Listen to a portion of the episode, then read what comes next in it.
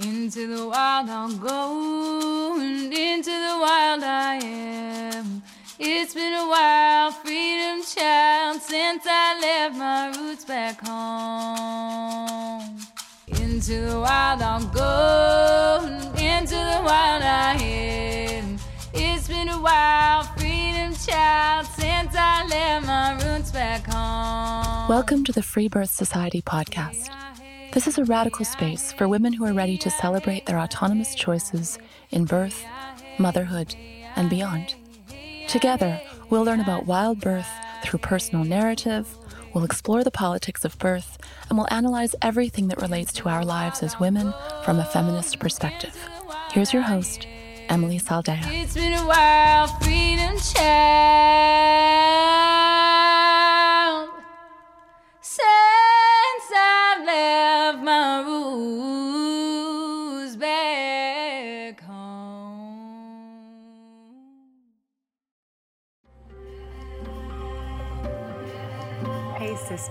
Kate here, creatrix of Womancraft, A Witch's Awakening. Do you find yourself drawn to ritual, divination, and dream work? Are you being called to heal deeply? Do you want to learn the real herstory of women? Check out my course, Womancraft, A Witch's Awakening, which can be found at freebirthsocietycourses.com slash womancraft, and awaken your inner wise woman today.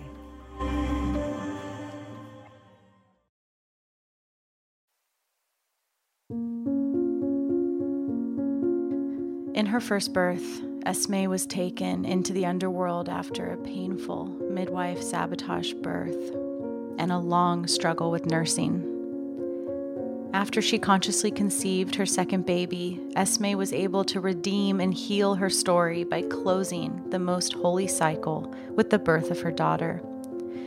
Esme talks about trusting spirit to hold her, ancestral healing, and the importance of a connected group of women to lean on when the struggles of life arise.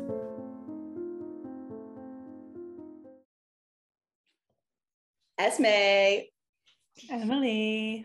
I'm excited to be doing this. And yeah, I was reflecting this morning that you've really been with me and with Free Birth Society, like you're OG, right? Like Mhm. I'm Facebook OG. days. Facebook group OG.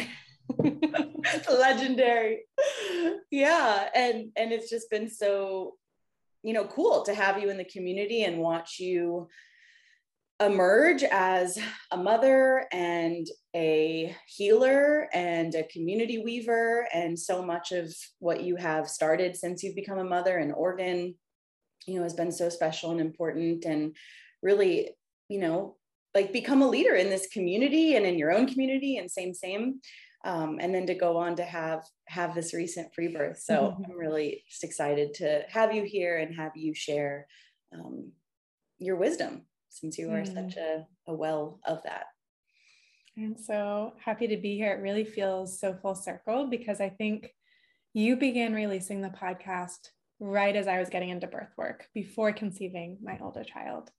And so I remember like being in my doula training and listening to your podcast. and so it was like very helpful because I didn't get as indoctrinated as I might have otherwise. Totally. Like finding indie birth and you and all these other amazing resources that just like that resonates way more.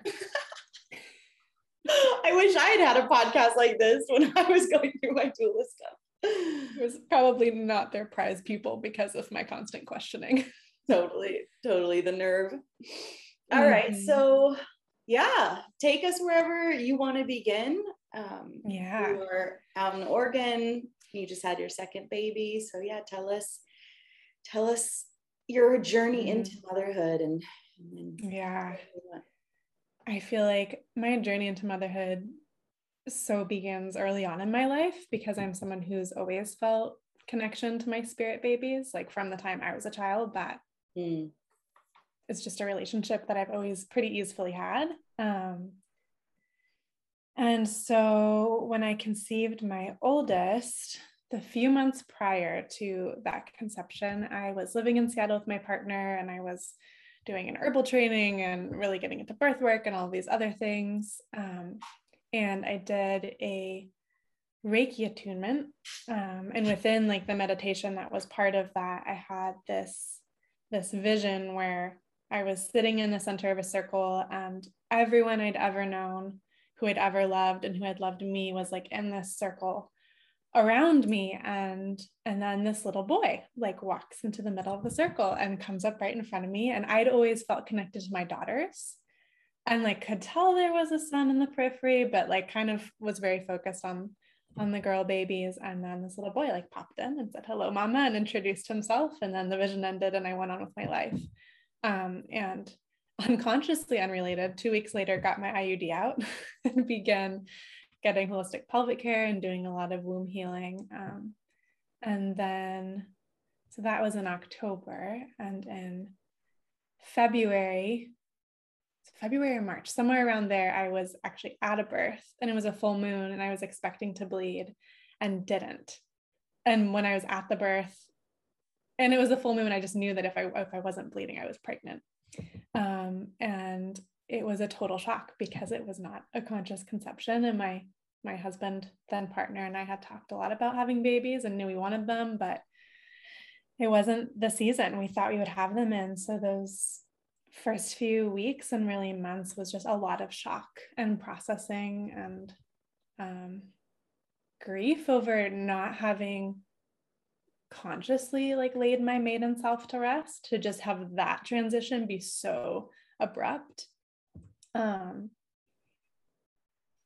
and there was a brief pause where we contemplated not continuing the pregnancy. But every time I'd, I'd sit with this little babe, he would just say, like, I need to be here on earth right now. Like, this is my time, mama. Like, just like trust me. Um, and and so I did. And so we in the middle of that preg I didn't have any prenatal care pretty much for the first half of that pregnancy because I knew we'd be moving to Oregon from Seattle to be near my folks. And so I think I was probably 16 or 18 weeks before I saw a midwife for the first time. And we interviewed a bunch. And I just, what I remember from those interviews is feeling like I was preparing to go into battle because I knew that I wanted as much of an undisturbed birth as would be possible in that setting, but also really thought that there would be, if I just found the right midwife, she could really be hands off enough. Um, and yeah, so I just remember going into these interviews and just like asking them all these questions about what they have to do or not have to do, and and just none of it feeling good.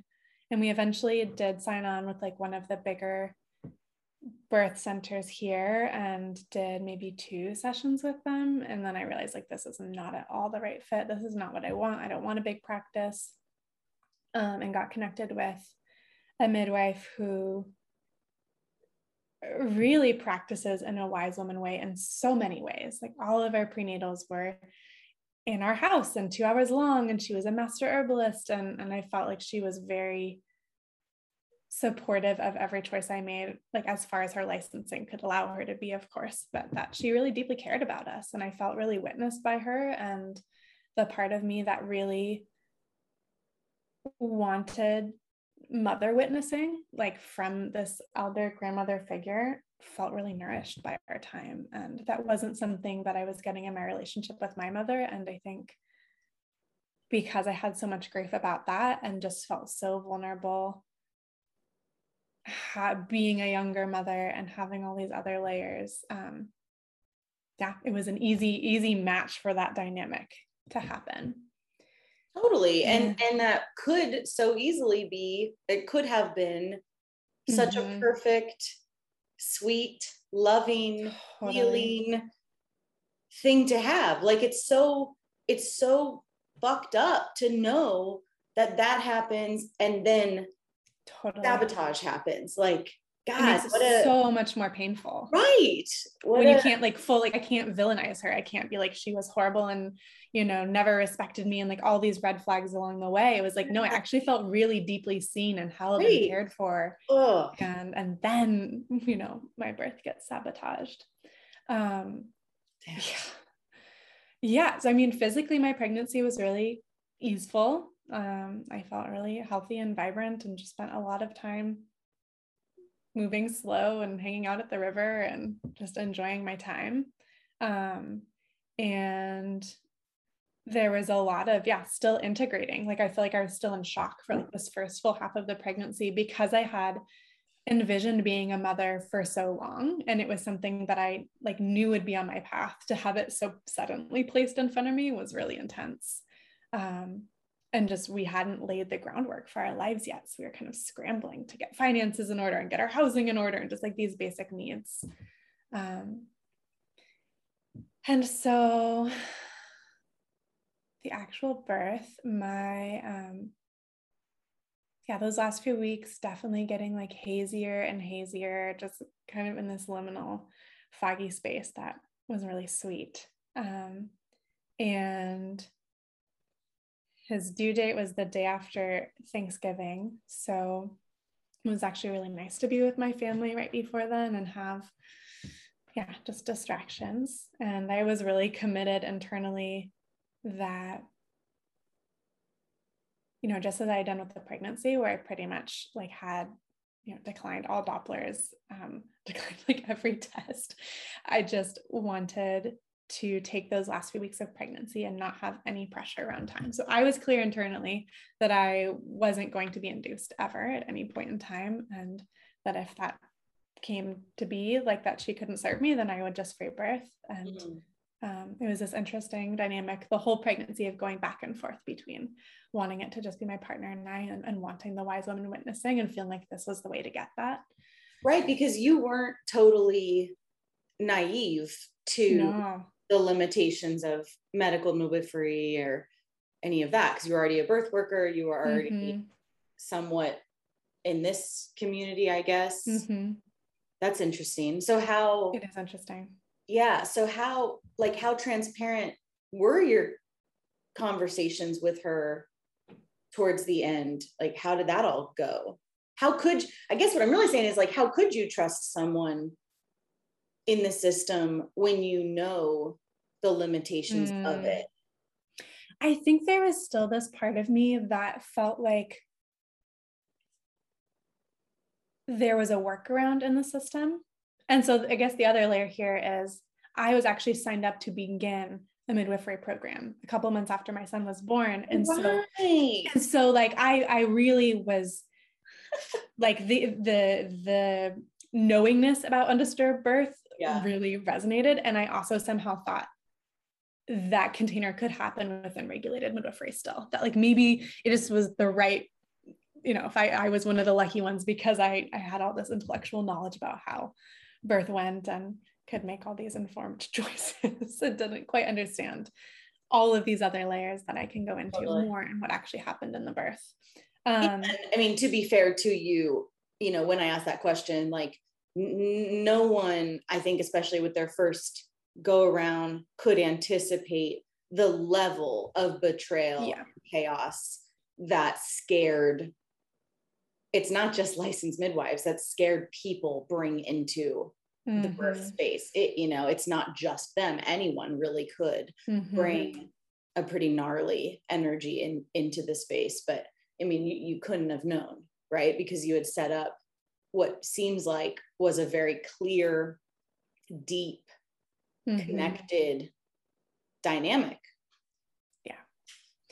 Absolutely. And like to answer your earlier question, we had really clear conversations about what I wanted during birth and like, do not even ask me about a cervical exam. Like, I'm going to say no to pretty much every every Doppler.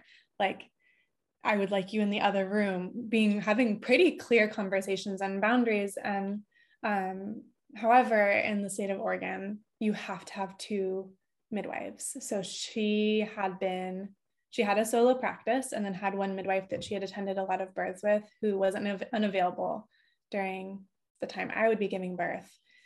And so she brought in an assistant midwife she'd never given birth or never attended a birth with. Oh, I worked at a high vol. Yeah. So she and oh. that woman worked at a high volume birth center and just practiced a really different type of midwifery, but was also a master herbalist. So that's how they connected, is mm-hmm. actually in the midwife in the herbalism world. And and so I had met that midwife twice. Um, and there was way less resonance, but in my perception of things, my primary midwife would be the one right. calling the shots and that woman would just kind of like be in the background. She would just like hand her baby blankets. Exactly. Um which is not how it went down. So but i think this is such a good thing for women to hear because obviously you're going to tell the whole story but if you if you you can't control what happens when people mm-hmm. you don't know are in the space and you just don't know what's going to happen and and I I totally hear you of the like yeah but she's the lead and she's the one I trust and so that seems like it should be good enough totally. and your story obviously that you're about to share like really reveals what is often more likely to occur but but it's mm-hmm. something that like we wouldn't even think of if we didn't have the stories because it's not how it's sold to us Mm-mm, not at all especially in this dynamic with this midwife where like she was agreeing to all of the boundaries that I was setting and agreements that I felt like we were making agreements about what would and wouldn't be in my birth space to the point where like I don't even want to be asked these things. Like please do not even bring that in even a little bit.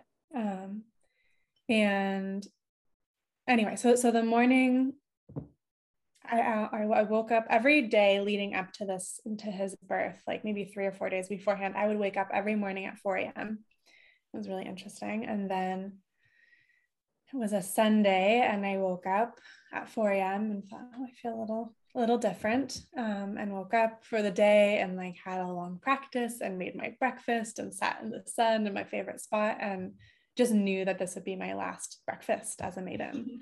and like took I even took a photo of it. I have a photo um, of that breakfast, just like had knowingness about it and wasn't having any sensations or anything, just like something had shifted.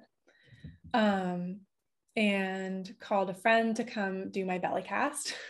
we haven't made this happen. This is the day to do it if it's going to happen. Um, and then later that day, my husband really wanted to go to H&M, which is like hilarious to us because I don't think we had been to the mall in years before that.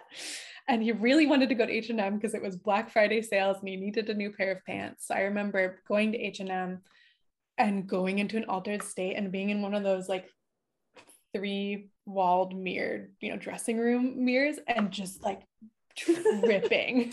a bad trip. tripping. It was like, we have to leave right now. We need to get out of here this moment.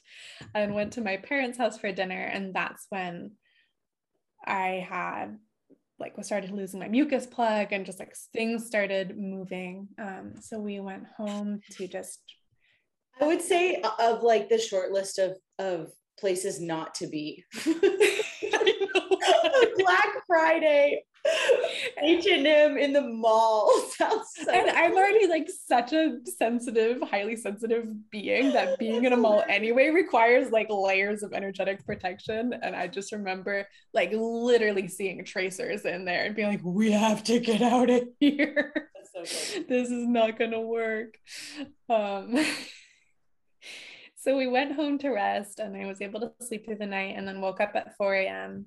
Um, and had maybe like two or three like actual contractions, actual sensations that were maybe eight minutes apart. Like I was like, oh, I could time these. This is like a really big shift in how my body feels.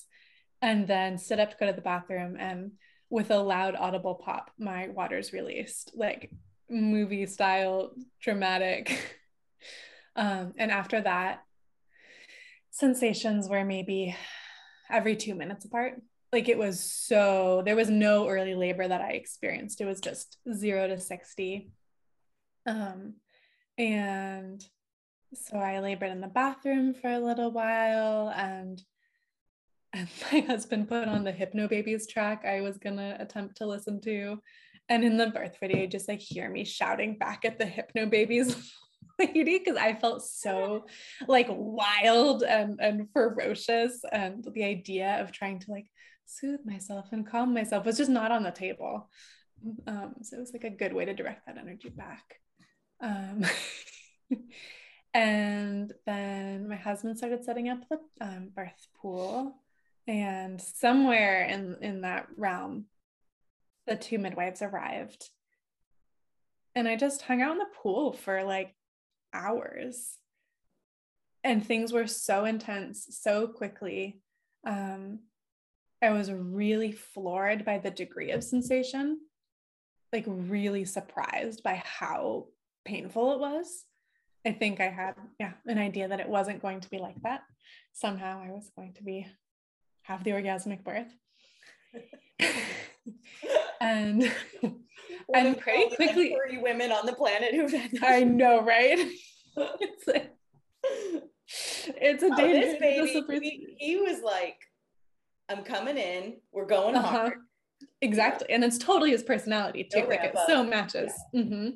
Just like zero to 60. Here we are, full throttle, so in it, so altered so quickly, just like traveling. And I was really grateful to have had plant medicine experience because I recognized the spaces of no ego. Like mm-hmm. I'd been to that that realm before and I think it offered me a lot of comfort. Seriously. I cannot imagine not having any touch point with that. Um but I mean, after a couple hours, like there was total dissolution of self. I just felt like completely just like the energy was moving through me and there was nothing to be done about it, even though I desperately wanted to do something about it and kept trying to move away from it. And there was no, that was not a possibility at and all. at this point, the space that they're holding is pretty good. Yeah, at this point, like the first few hours was really sweet. Like we lit all the candles and it was early morning and they were just in the other room and my husband was with me and then in the pool with me and was broth and coconut water and sweetness. And then they're kind of i think it i don't remember exactly when it shifted but i think i had this idea that because oh okay i remember what occurred. I started throwing up and my doula indoctrination was like great i'm in transition that's what this means. Um, that, that that was not what that meant because it's been at these so intense so quickly for so long.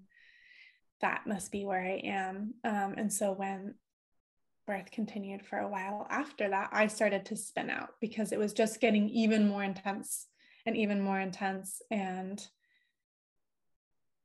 this is when a lot of the more disruptive things began happening where like to even just be asked to use the doppler even if i was going to decline it was so disruptive.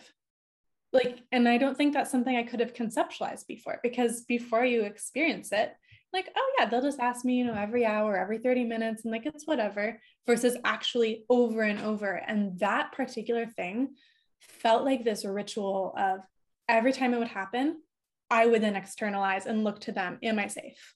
And it's like over and over to do that is so, so disruptive. Um, Gross. And this is kind of when I started spinning out. Like I was just like, I can't do this. And that became my mantra of like, I can't do this. It would felt so big and so painful. And I created this narrative where there was something wrong and they weren't telling me. Um, yeah because there wasn't necessarily like words of affirmation coming back to me. And so it became like this weirdly wanting to like constantly check on the baby.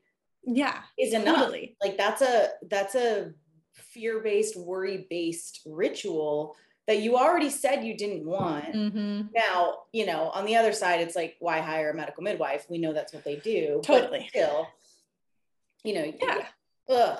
God. And and I wanted it to be like completely quiet. So to even have them in the other room, I could hear them whispering. And I remember yelling at them several times of like, shut up, because I just like could not handle anything except complete quiet. It would bring me out every time. And so just it kind of created this like weird vortex. And I think you just everything kind of combined and the like stagnant energy of being in the pool and then well it's like um, totally uncontained yes like it's like totally.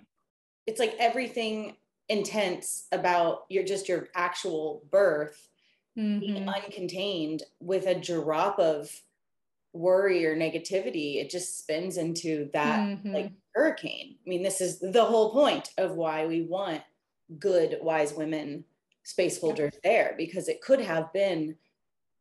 I don't mean contained in a hypno baby's way, like just held in a. but there's the Yeah. edges. Mhm.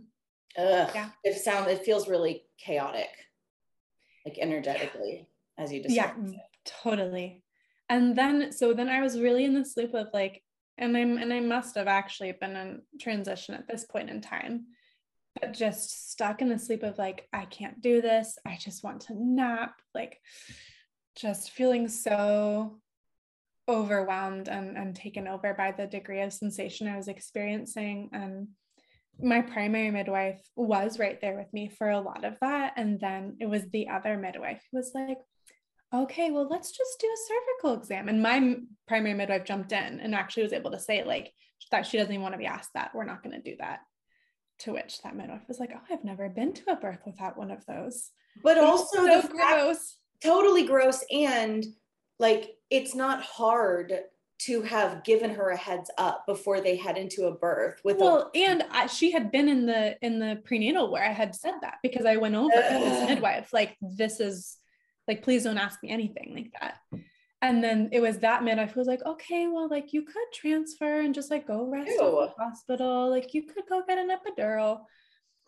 And again i had this narrative of they think something's wrong so that spun that out but i was also able to like stay in myself enough to say hell no.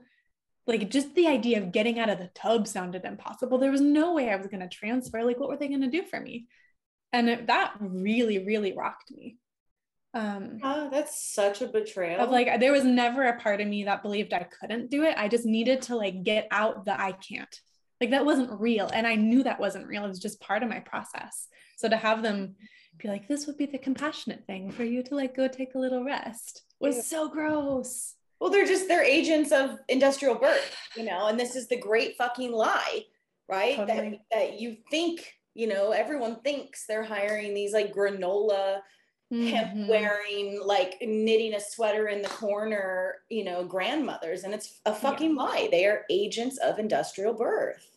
Yep. And, I, And they would learned that the rather you way. be there. They would rather you be on fucking drugs getting traumatized, you know? Like after 12 Mhm. hours, oh, we're we're in a weird zone now. I don't know what Right. to do. Let's just transfer you. I mean, it says so. Well, at this point, it's only been like maybe six or seven hours. Like it hasn't even like since my water, it's like since sensation started, they've been there like four hours. Ugh. and and it so it why just even do this work? I know. You know, like God. And so then I started pushing, but it was it was still like involuntary. Like this is just happening and it was brutal. Like it just felt brutal. It was so hard to move towards any degree of that sensation. I just wanted to pull away from it. So of course then it takes longer. Um and I think also just these conversations and dynamic with them really put me in flight where I just was like he needs to come out. Like this needs to happen now. Mhm. um, why isn't this happening? Is there something wrong? Really spiraling but also simultaneously traveling and, and having some really incredible visions and downloads and experiences. And um, and then there was one point where maybe I'd been pushing for two hours and they took fetal heart tones and decided something sounded weird and so asked me to get out of the pool. So I did, and we went into the floor of the bedroom, and I was laboring on hands and knees and like pushing, like truly, like he was right there. Um, and they took heart tones one more time, and then put me in McRoberts, whatever the the shoulder. They they already decided there was a shoulder dystocia, and nonetheless, like I'm And able. wasn't even out. Well, and then his head was out. Like they decided before that, I think. And then I was on the bed on hands and knees and birthed his head. And I'm pushing too. Like I'm having spontaneous pushing, but I'm also bearing down because there was so much fear in the room. And they took heart tones one more time after his head was out and couldn't find heart tones. Which is like what they said. Like we've lost heart tones. Blah, blah, blah, oh Put an oxygen mask on me. It's because like they just watched a Grey's Anatomy or something. Yeah, totally. And like again, his head is out. Like I am so close. I I was so close and maybe pushed for like two or three times. And it didn't feel like he was moving. But at the same time, like he, my sense was that it was totally fine. And that was so confusing to track, like the urgency and the fear in the room. And then me being like, but there's actually nothing wrong. Like this is intense, but it's okay. And then the next thing I knew, I was flipped on my back and, and two hands are in me rotating and pulling him out of my body. Whoa. And I will never forget that moment of just like, it felt like there was a part of me that was like pulled out with that, like this like degree of um like yeah, it was so shattering on so many levels. And I just remember like looking at my baby and and there and just being in shock just like total shock. And like if you when I've watched back the video, it's like my face is completely white. I'm not in my body at all. Um, so even though he was like placed on my chest right away and like he was right there, I I could not arrive enough to fully meet him. Um, and it was just this, it was so bizarre and so confusing on this deep, deep level. And, and was, again, like he had 8, 10, 10 APGARs. Like he was fine. If he had really been in distress, he would have not been vibrant and immediately breathing and like red and yeah. fine. I mean, and APGARs are just like, yeah, they gave them. It doesn't mean anything. But the totally non but still like to, to reflect that like even they're not seeing like a baby that was in distress. They're totally. seeing like, a baby that was fine. No, they they prevented it prevented what you know some some magical horrific thing that was obviously not happening but just to be clear this was the non-lead midwife who mm-hmm. violated yeah. you like that yeah the non-lead midwife and again like i had been working so hard for 12 hours like so hard and and so to have it shift in like the last 60 seconds of this process was heartbreaking and my placenta came pretty quickly. I did lose some blood, but like, of course, I like bled more than I might have otherwise. And my tailbone was fractured, and there was some gnarly tearing that I didn't find out about until later. It was like internal. Um, externally, things were pretty fine. And hmm, I just remember the next few days being just still so out of my body and so in shock and not even be able to like sit up in bed. Like every part of me was just so broken by the experience and and then so then there was this whole other layer of he wouldn't nurse. He would not latch. Oh. Like he latched once 10 minutes after birth and then that that was it for like another month. Like he, I would bring him to breast and he would not go towards. He would arch away and get so distressed. And so it felt like it was so primarily activating on so many levels and then also really reinforced this concept I was already creating, which is like, I failed him. I failed him. I can't even nurse him. Like, what is happening? Just panic the whole situation. Did you have, or let me say it this way, how early in your postpartum did you connect those dots and, and did you locate like was it immediate that that was a violation and shouldn't have happened or did that take mm. a hmm. while to locate that piece yeah both and i think um i really for like a couple weeks i held on to the story that i was one of the few cases where that would be necessary did you think you had shoulder dystocia for a couple weeks. Yeah. Okay. Because they did Where, they like you that. Yeah. Yeah. And they said that was one of the worst ones we've ever seen. And that that secondary midwife says, like, I just see all the shoulder dystocias. Ew. And it was okay. later at those pre those like postpartum visits where I started to be like, oh, you do. You see all those shoulder dystocias. Interesting. Ding ding ding ding ding. Interesting. Um, yeah, I wonder. Wait, so wait, you have a video of him being born, right? I do. Yeah. So you can literally see that he didn't have it. Yeah. I mean, like he was fine. I mean, I mean, I've also like been to enough births since then to know like that amount of time. I see that all the time. Wow. Yeah. Wow. And so I think if the if, and it's so frustrating because if there had just been someone that was like right there in front of me and like, this is fine, you can do this, everything is okay, it would have been okay. It would have been as simple as that. Even if he was like stuck or like whatever, that's all it would have taken, truly. Um, so you know, there was just so many layers, and it was very clear that his refusal to nurse was like a reaction to his birth.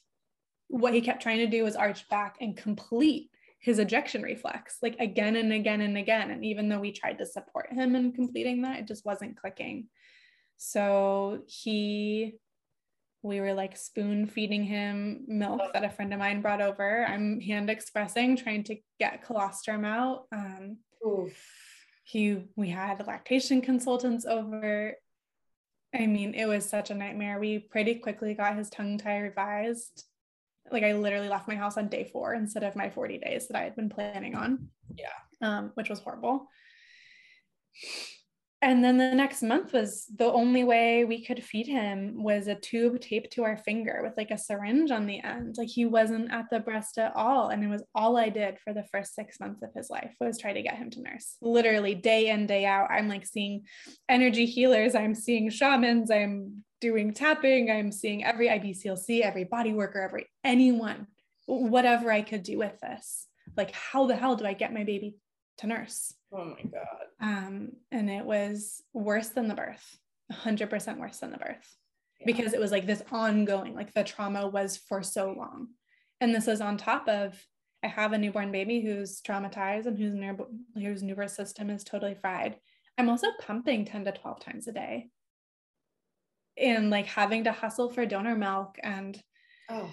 it was so, so, so intense and I ended up pumping for the first year of his life. So he, because after about six or seven months, I realized like this isn't going to happen. Like he's not going to get back to breast.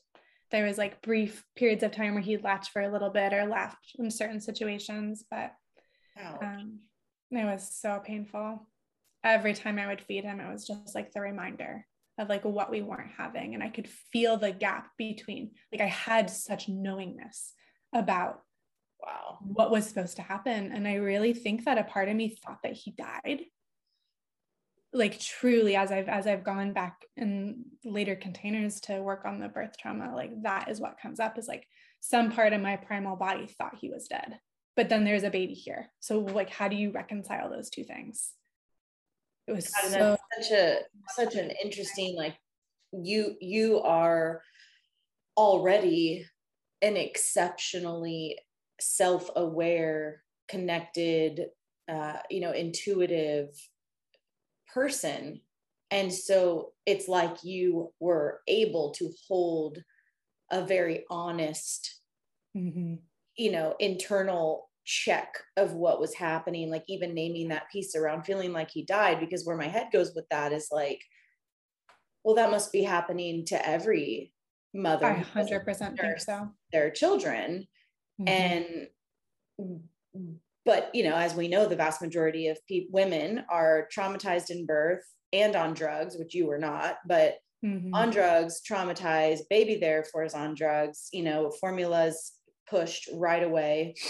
Um, and then they have to survive right and they have yeah. to go back to work and they have to deal with other kids and you know just the life of, of mothers and mm-hmm. yeah that there's really very little insightfulness, you know, really around that piece. There's certainly no space in like the mainstream to talk about the spiritual um like rupture of of not of not nursing and and of course like when a system for the vast majority of women they're being put into formula you know literally like mm-hmm. for lower income moms they go to WIC or whatever and they're handed right. formula you know and that's just what's assumed of of many many many women anyway, yeah, that's very insightful and painful. I think holding on to, I think we do women such a disservice to say, like any way you feed your baby is is okay and normal and blah blah blah and like okay. yeah. yeah. of course we need to feed our children Duh. but we fail mothers to say that this doesn't matter because it matters so much like on so many levels and i'm just preaching to the choir i know but it felt really important to me to hold on to this isn't optimal mm-hmm. this is harming him and i need to hang on to that because I have to be extra attuned and extra show up in all of these other ways so that we can repair in any way that is possible. Because if I just say this is okay, then I'm like completely missing his experience. I'm actually not there and present with him. Um, and it was such an underworld experience. Oh my God. And I think there was this layer of what I took from it, which is every time my baby cries, I can't give him what he needs because what he's asking for is what's not possible. He's asking for the comfort of the breast, and I can't give that to him.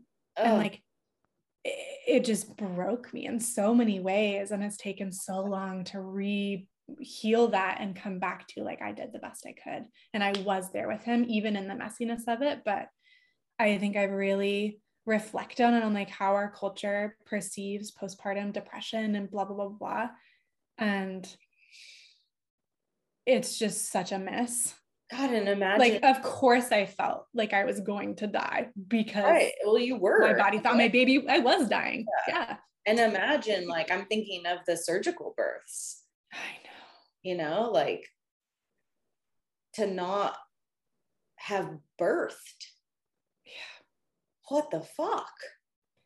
To like have what, that, yeah, what that must feel like if you really, like you were mm-hmm. willing to mm-hmm. do, get really, really, really, really quiet with it and really honest with it. And obviously, I'm not saying anything shamey at all, just like feeling for well the physiological practice did yeah, not like, complete so there is this incomplete layer in the nervous system and i think that that's like the place where the completion process is actually integral for the full right. initiation. In and the absence of, yeah, that completion, like you said, I mean, it's not it's not a sentence. It's not like things have to be ruined. There's so much repair that can happen, of course. But whatever happened is a absence of the, yeah, like you said, the mm-hmm. physiological mm-hmm. completion sequence. Oh, mm-hmm. so painful and how so we normalize that and obviously not with you but like then you know we have generations of women going through surgery being handed their baby and then putting not nursing baby, right not nursing and then putting a baby in another room yeah and this is where i was very clear that what was happening was also this massive ancestral healing process because not only was the same point in his birth where my own entrance into the world was disrupted.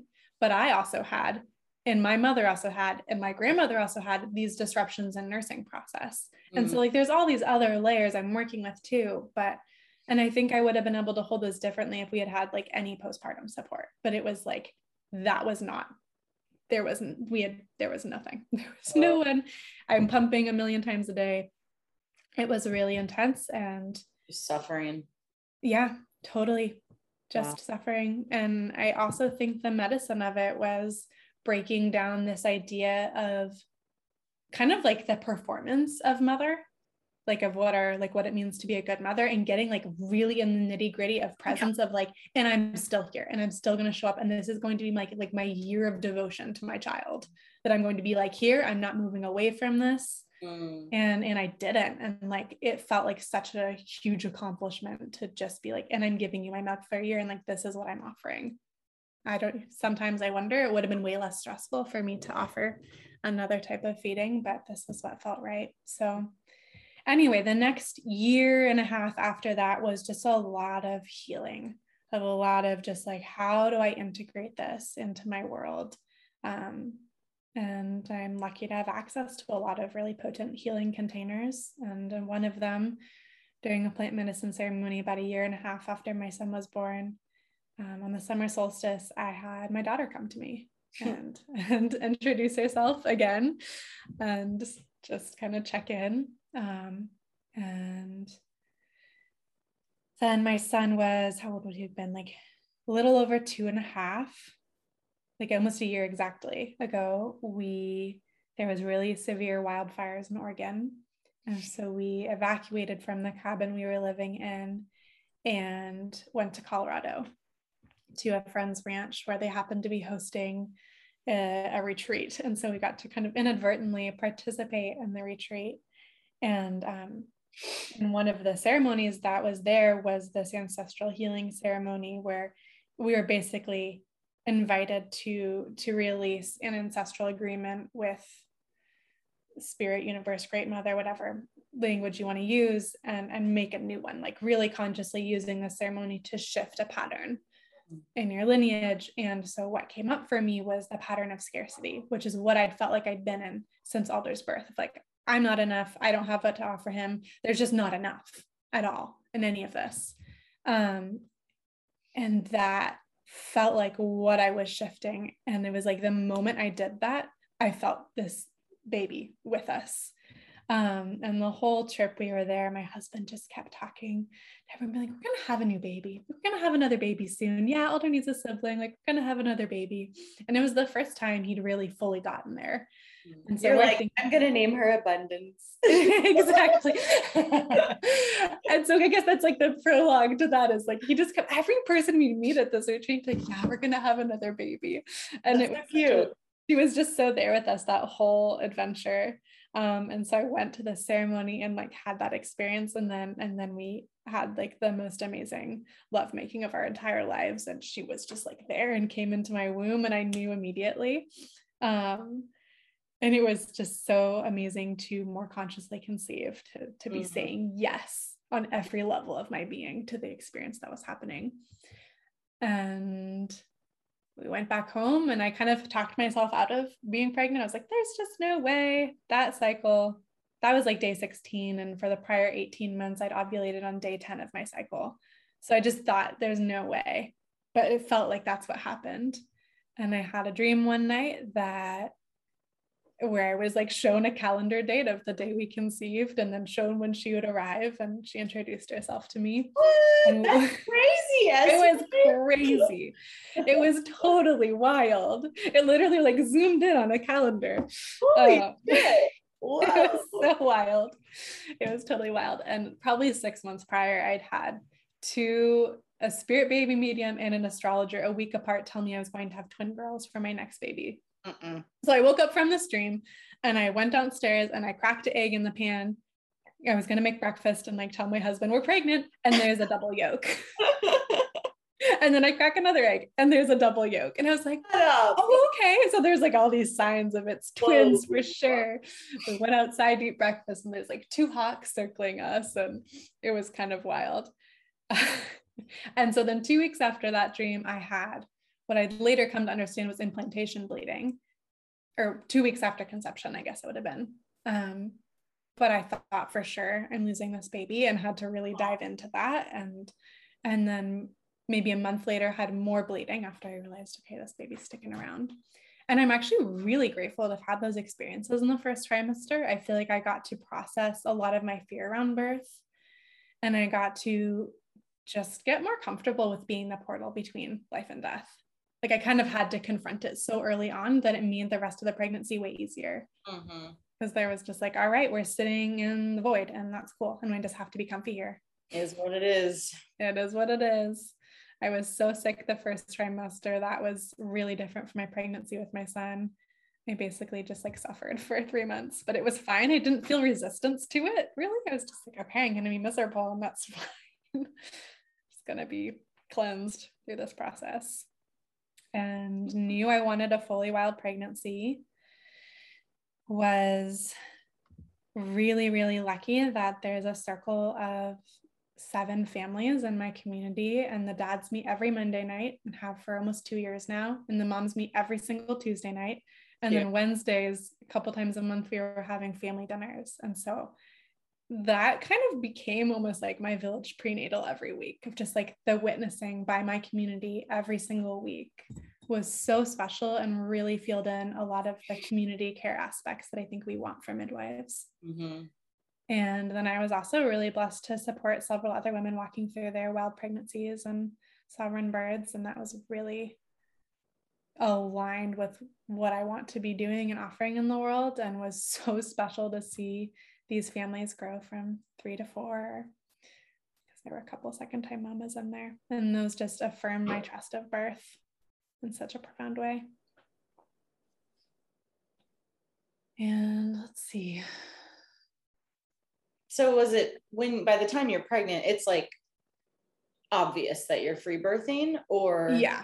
like oh what- yeah i I decided like maybe a couple months after my son was born, like I'm never doing this a different way. like I really was clear. Did you ever clear this with the midwives? No, I didn't. I think I was so raw that first year. Oh God, of course. You know, I just like couldn't envision having that conversation. And and I thought a lot about it during my pregnancy with my daughter. Like, is that a conversation I want to have? We'll just send him this episode. yeah, exactly.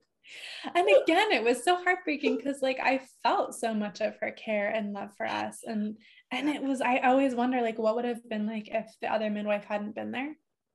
Like the midwife I actually had a relationship with, what would she have seen and done? And what would have that been like? Mm-hmm. But yeah. Yeah and I really loved having a wild pregnancy. Like it was just so easeful and such an organic unfolding of the process.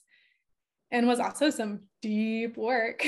it's like, but this is the work that you have. Like I felt like this is why my soul's here. I can't get out of this. I can't get out of sitting in this space of unknown, of like exploring my relationship to safety in my body, all of these different things. This is this is this is just like what is the crux of being human in this world. Mm-hmm. And we get to bypass that if we don't, you know, and, and going into the system, you get to bypass that. On some level, but I feel like, yeah, the cost of that bypassing you know, right the spirit i don't say bypass as a good thing yeah, yeah yeah of course of course and i think you know once you go so deep as you have in this bypassing it's like you can't even really do it anymore. No, you can't. totally. So the end of my pregnancy was really intense because we had to move about six weeks before. Right. I would have been, yeah, at 34 weeks, I had to move. And it was wild and it was really intense to find the right home. But it was, it was kind of this wild portal of do I trust? Mm-hmm. Do I trust? Do I trust myself to like meet this? Do I trust spirit to hold me? What is my relationship here and really paved the way for birth because I had to be in that in such an intense way and was really trying to use that as an opportunity to play with that and practice that. But it was so primally confusing to be packing up my things at the end of pregnancy. And, and it worked out, and we found the right house. And I attended a birth the same day we moved. Like it just all of it was so wild and somehow worked out perfectly. So we were only in our house for a month um, before my daughter was born because she came at 38 weeks, 36 past conception. Um, and I really thought I had many more weeks to go, but had been having prodromal labor at night and just was like, this could last for weeks and weeks and weeks and months and months. That's so common for second time mothers. And I really thought like that's just going to last for weeks and I'm going to be 45 weeks pregnant and just had to really convince myself. I also wanted that time because we had just moved. And so I was like integrating that and mm-hmm. didn't feel unpacked. And so the kind of the joke that I kept making was like, once we get a couch in our living room, I'm going to have this baby. Like it's going to happen just as soon as we get this couch. And like could not find the right couch. And so one day I just woke up and I went to go get all the food I was going to prep for my postpartum. I visited my friend Anna, who also had free birth her baby like a week before at this point, um, um, went home and like things were kind of feeling different. I thought, you know, I'm just gonna, I'm just gonna buy this one couch. Like I don't love it, but it's just, it's just gonna happen. And that night, another woman from the membership and her husband were going to park their camper in our driveway before they went to a, a, a, ceremony. And so they arrived and we pulled up with our U-Haul with our new couch and like helped us bring the couch in. I put my son to bed and then sat on the couch and immediately started having sensations. like literally after 40 minutes after the couch came into my living room, like it, things began.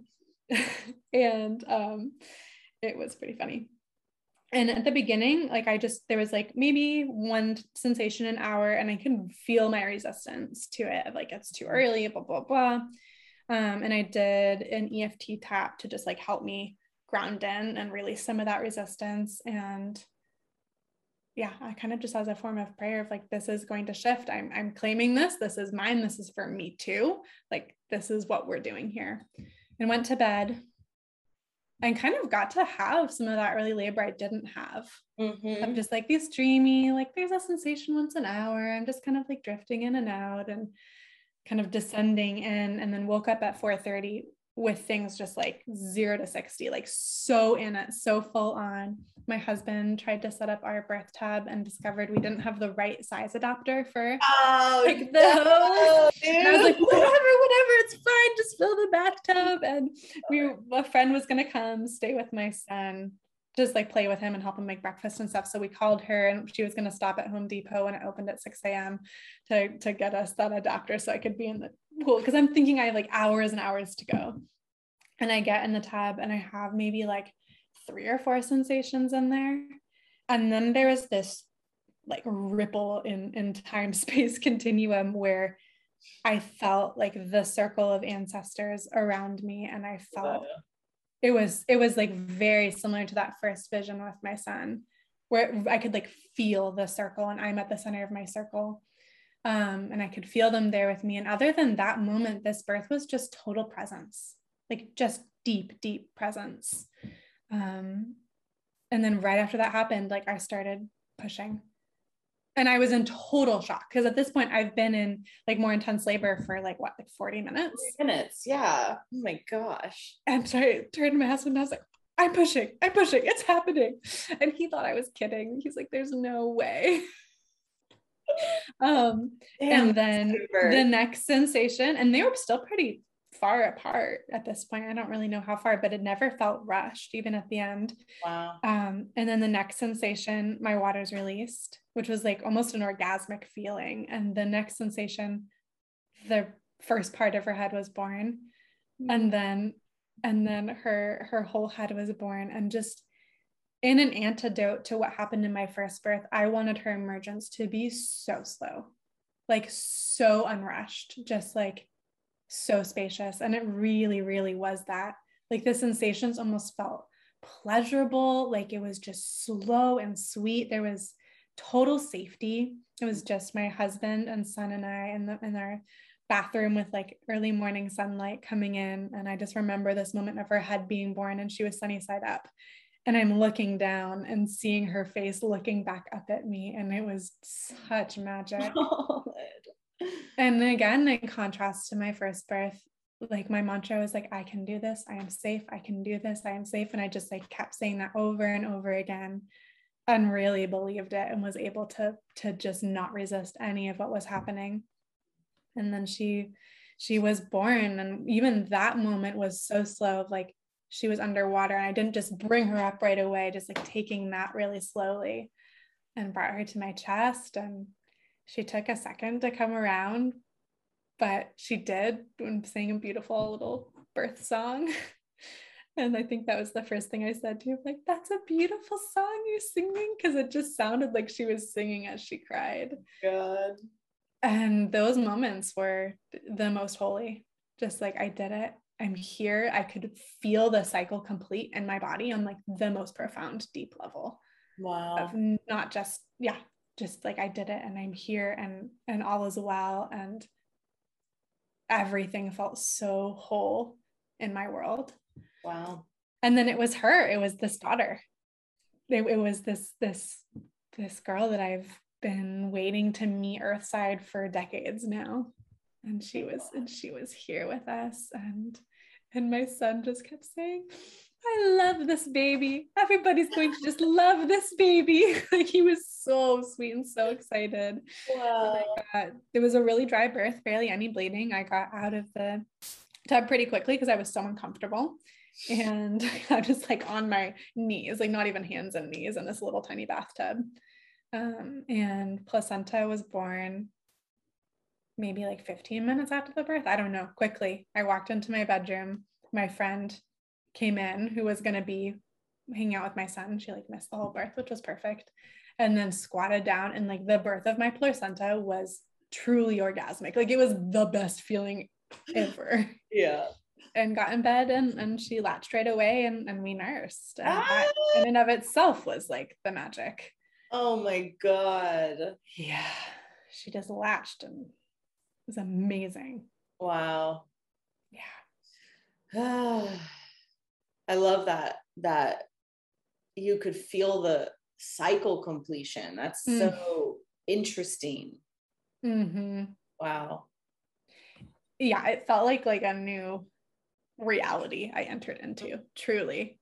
Totally. Um, and like my nervous system has never been so calm as it was those first few days after birth. It was just complete safety, complete anchoredness in what was happening. Wow. And then things started to kind of slide with her nursing. So that's been a whole other portal and journey. And that nursing her was wonderful and also extremely painful. Like my nipples were cracked and bleeding and Oh shit. it was so painful. And we had an IBCLC lactation consultant that we had worked with with Alder that I really trusted. So she was a wonderful resource for us. And like I knew this time was different because I had like body workers that could come over and be with her and lactation support that I trusted. And we had so much support from our my circle of sisters. Like they've just been that's been so much of the medicine of this postpartum is feeling so held and so cared for, even amidst so much intensity um, been so reparative for me. I'm so grateful for them. I mean, it's it makes all the difference. Like Makes all challenges are gonna happen. Shit's Mhm. gonna go down. People are gonna die. Babies are gonna struggle with nursing. Like all the stuff of life is going to happen. But in a container of connected women, what can't we hold? What Yeah. You know, yeah. And to be like out in the underworld on your own, like so many Mhm. women are, oh, Yeah. it's so bad. So That's beautiful. bad. What a- I mean, so many parts of the story is just like total reclamation of of rewriting, rewriting the story, not just for you, but like the women before you. It sounds like Yeah. So much ancestral healing. And I feel like Saoirse just pushes us again and again to like out of that scarcity into the abundance space of there is enough and everything can be Mhm. well. And that's the whole journey of this birth and pregnancy and postpartum. And then I think the other layer is like I was able to also heal my own infant imprint of birth being disrupted and then not nursing. Like just even that cycle of completion was a huge part of this, of that primal part of me knowing all was well. Mhm. Um, and it made the nursing pieces easier to navigate. It was really overwhelming those first few weeks. She like wasn't pooping. She wasn't like she clearly wasn't transferring. Like she was distressed. She was not transferring. So Yeah. we re- revised her tie. We did all the things. Um, I ended up pumping several times a day to basically create an oversupply for myself. So that was healing because I never had enough milk with Alder, and now I have so much milk. It's wonderful, but it's an own its own host of problems. Um, and what we later kind of have pieced together with Saoirse is she has something on the spectrum of a cleft palate. So like Hey. the way that her palate is formed is not typical. There's Hmm. like a whole chunk missing out of it. What? I didn't know Yeah. this. Yeah. So, is there something to do about it? So, kind of what we are doing. So, we got eventually all of her ties revised, lots of body work. We're trying to bring the palate down because her tongue can elevate, but it's her palate is so high, it's still not getting up there enough. Huh. And so, right now, the way we've been nursing for the past four months is with a nipple shield because it can get up in Yeah. there. Totally. Um, and then I supplement at the breast with an SNS any milk she needs because she's just not able to transfer still. Um, it's getting better. It's getting a lot better, but we still have to supplement with my milk back to her. Um, And it was really intense the first few weeks when I thought I was just like waiting for everything to fall apart. I was like, I can't not nurse another baby. Like that's just not on the table here. like I cannot. Um, and so after I was kind of able to get over that hump and be like, okay, it might look, it's not going to be physiologically breastfeeding for this period of time. We will get there. We're in the process of getting there. We're doing everything we can. I'm not in control of all of this. And I just like, but we're going to be nursing. She's going to be 100% at the breast. And so she is. Um, and it's just kind of baby steps. And she came, you know, 36 weeks after conception and really felt like a preemie. Like she did not feel here uh, even at all until about three months old. She was really sleepy. She's a very pretty, she's very tiny. Um, she's hmm. just has her own process and progression. And so it's just been a trust and surrender of that. But it feels really different to know to have a baby that wants to be at the breast and and to be like i have what she needs i can give her what she needs i can give my children what they need that's what i get to anchor back into well i mean i mean even yeah like you you are you are now for so many reasons so many yeah community the work all of it you are a resourced mother mm-hmm. in a way that with your first by no fault of yours or anything, just be, it being your first and it being such a new landscape and being so under supported and the birth trauma, like all of it, you just weren't resourced in it. That's what I'm hearing. Like, and so what can't you handle from that internally and externally resourced space? Mm-hmm. Just like even when you're talking about it, it's like feel so much more calm and manageable not that it's mm-hmm. not without its pain or grief or disappointment and all of that i'm sure it is and, and com, you know complicated when to do what you know the strategies involved all oh of that for sure yeah. it's super heady um, and new terrain again in a different way but it you just sound like so much of this story is like learning how to generate your own resources or like yeah just mm-hmm. get resourced for whatever life is gonna bring mm-hmm. at you totally and so much of that is is the sisterhood of like all of the incredible women i'm connected to here the the birth keepers collective we've been cultivating this other circle of women like i was hosting wild mothering circles for a while there and all the mm-hmm. women from there just like the web we've weaved mm-hmm. and the ways we've learned to show up for one another um but yeah like when i got mastitis four times in a month like I would just send out a text and there'd be someone there to clean my bathroom and someone there to bring me food and like some like there was immediate holding. Good. Um, and so yeah, even though I was doing insane things to like feed my child and then to navigate an, an older child who was grieving so much, hmm. like that was an uneaseful process for him, but it's getting a lot better. that wasn't a, the time all this. It was an uneaseful process. That's a funny no yeah, I was not. No, I mean, I think some kids, some older kids, like I just yeah, like I mean, that was not toddlers are rough though. Yeah, he was two and a half when she was born. Three and a half. Three and a half. Mm-hmm. Wow. Yeah, you know, I think throughout my pregnancy with Saoirse, the one of the biggest stories I had to be with was like that this isn't for me too.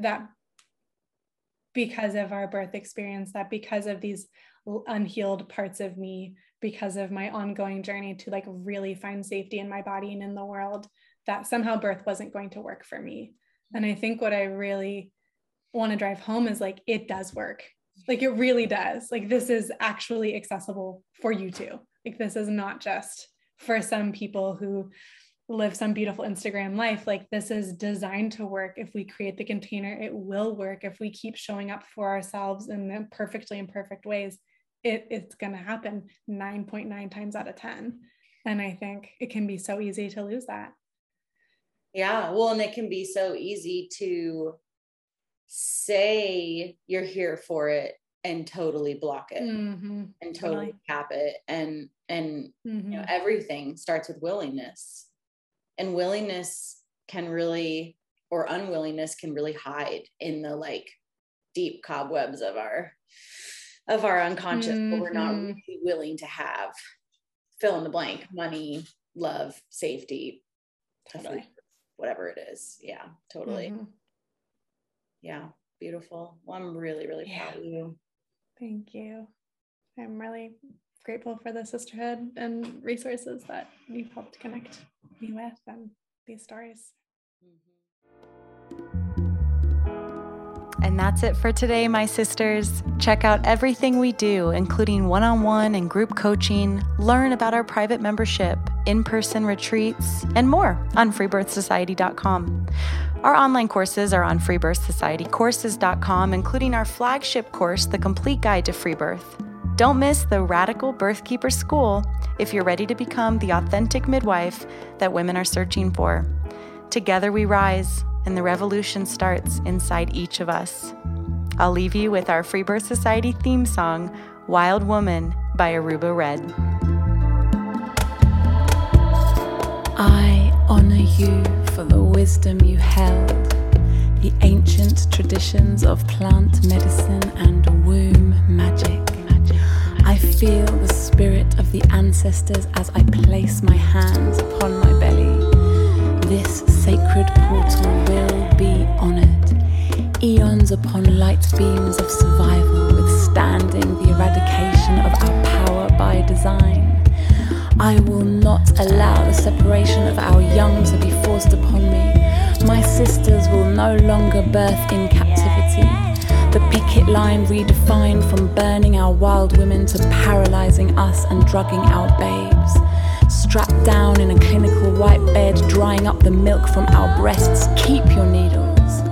My family will never again be doomed to chase those dragons or your poison. We reject your fear.